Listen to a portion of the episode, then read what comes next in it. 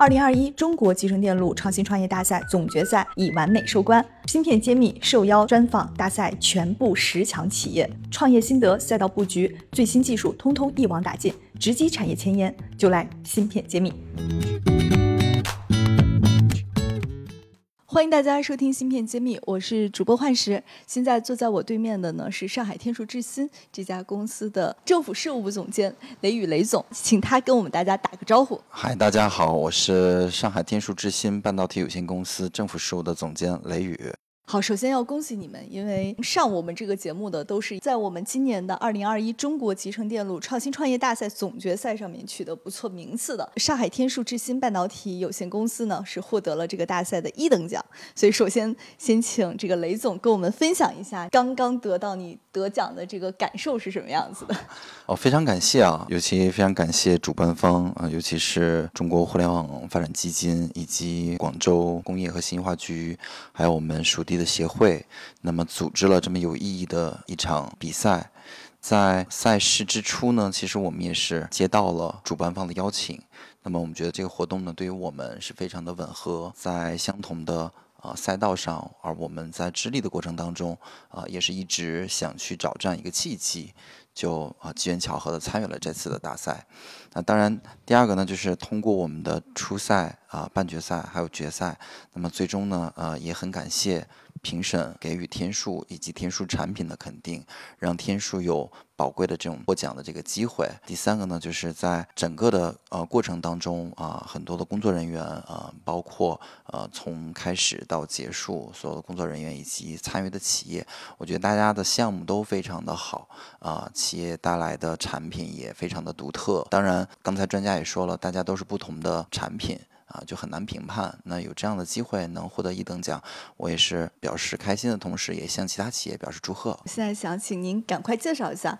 天数之星是一家什么样的公司？我想大家都想了解一下是什么样的一个公司，能够在我们这个大赛的时候得到评委的青睐的。我们是国内第一家真正基于 GPU 架构的云端人工智能 GP GPU 芯片的企业。其实早在之初呢，是二零一八年的时候，我们就开始启动七纳米这个。人工智能 GP GPU 的这个呃云端的训练芯片，今年的三月份，我们也正式对外发布了此款芯片。我们自己的工程代号呢叫 BI。现在比赛的现场也给大家展示了此款芯片。那这款芯片呢问世呢有几个特点。第一个呢，它是打破了咱们国内这个 GP GPU 啊从零到一的这么一个呃现状。第二呢，我们这个芯片呢有很多具有通用性。第三呢，我们在呃芯片的设计上呢，其实还是非常的前沿，相关的参数还有它的性能，在对标呃一些我们国外的一些产品上面有它的特色。这里你提到了一个专业名词是 GP GPU，所以可不可以跟我们先科普一下这个名词意味着什么？它是用于解释哪一个方向的？具体的一个产品，对我们是在呃云端的人工智能这个通用的训练芯片。和推理芯片上面，原来我们熟知的 GPU 呢，其实它包含了图像渲染的功能。我们 GP GPU 呢有它的通用性，同时呢是去除了它的图形图像的这个功能的。那么多半用于我们以人工智能啊为主要应用场景的这个企业啊，来解决它核心算力的问题。这也是我们公司一直致力的这么一个方向，就是以这个人工智能的呃云端的训练芯片和推理芯片来解决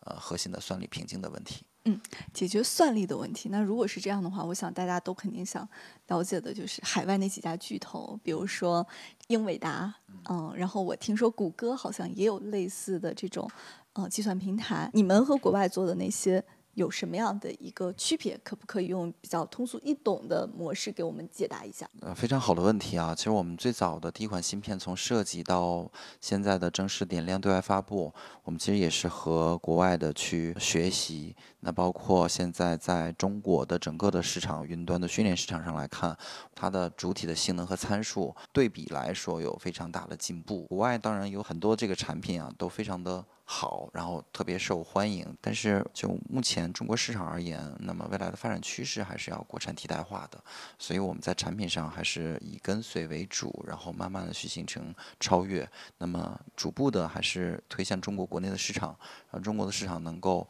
更多的去接受我们国产化的这个产品啊。嗯，这也是一个比较新鲜的一个市场。那你们在定义产品的时候，有没有去考虑你们第一阶段的客户是什么样的类型的企业是比较匹配的？因为我觉得要去满足你刚刚讲到的这种计算处理需求的企业，我觉得应该是很多的。因为现在大数据啊，存储都是几 T 几 T 已经不够用的。那你们又是以谁来定义你们首期阶段的产品的呢？在芯片的定义上，其实我们还是下了不少功夫，然后在核心的性能和参数上面，其实都做了一些调优。那么在产品出来之后，我们其实还是面向于四个比较大的领域，一个是这个以互联网企业为代表，然后同时有啊政府类的客户。那么呃第三呢，就是我们的运营商啊三大运营商，以及我们的这个超算中心吧啊应该是这四类。我们芯片自对外发布之后，也是正式延续了我们之前的定义，在不断的向市场上去推广。你们做这个行业，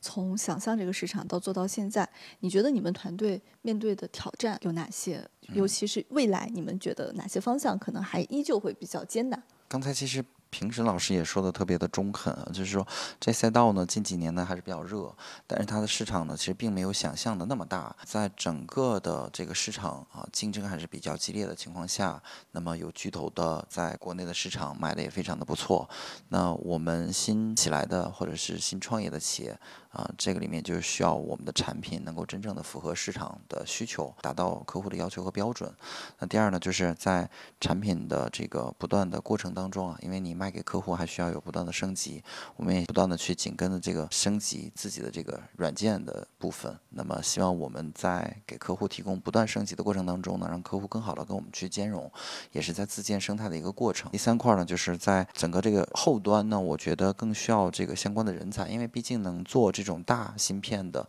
呃，国内的人才非常稀缺的啊，不论是从架构前端、后端再到软件啊，我觉得人才的梯队的建设是非常非常需要注意的。那我。我觉得这个现在是早期，大家都在开始做自己的产品。我觉得可能到了后期，就是要看客户啊，然后看呃市场自己的定义的芯片的不同啊，因为大家看上去都是在 GPU 赛道，但核心的那个设计架构还是不太一样的。最后就是你的人才，还有你的这个啊软件版本的不断升级和迭代，以及自己生态的建立吧。那么你们选择加入这个行业有什么原因吗？呃，我首先觉得它是一个非常好的、有前景、有未来的一个。行业。第二呢，就是，呃，我觉得有一个很好的团队啊，包括我们的董事长兼 CEO 刁世金先生，以及我们的这个执行董事长蔡全根先生，包括还有我们的这个首席科学家以及我们 CTO 啊，他们都是致力在这个行业里面大概有三十年左右这么一个时间啊。那他对整个行业的发展方向、趋势、未来的定义都把握的非常准确。同时呢，我们在中间层、中间力量上面，其实我们也啊不断的去吸收了很多。优秀的人才啊，那我觉得有好的团队才能去呃，在未来的市场竞争当中打胜仗啊。第三呢，我是啊认为啊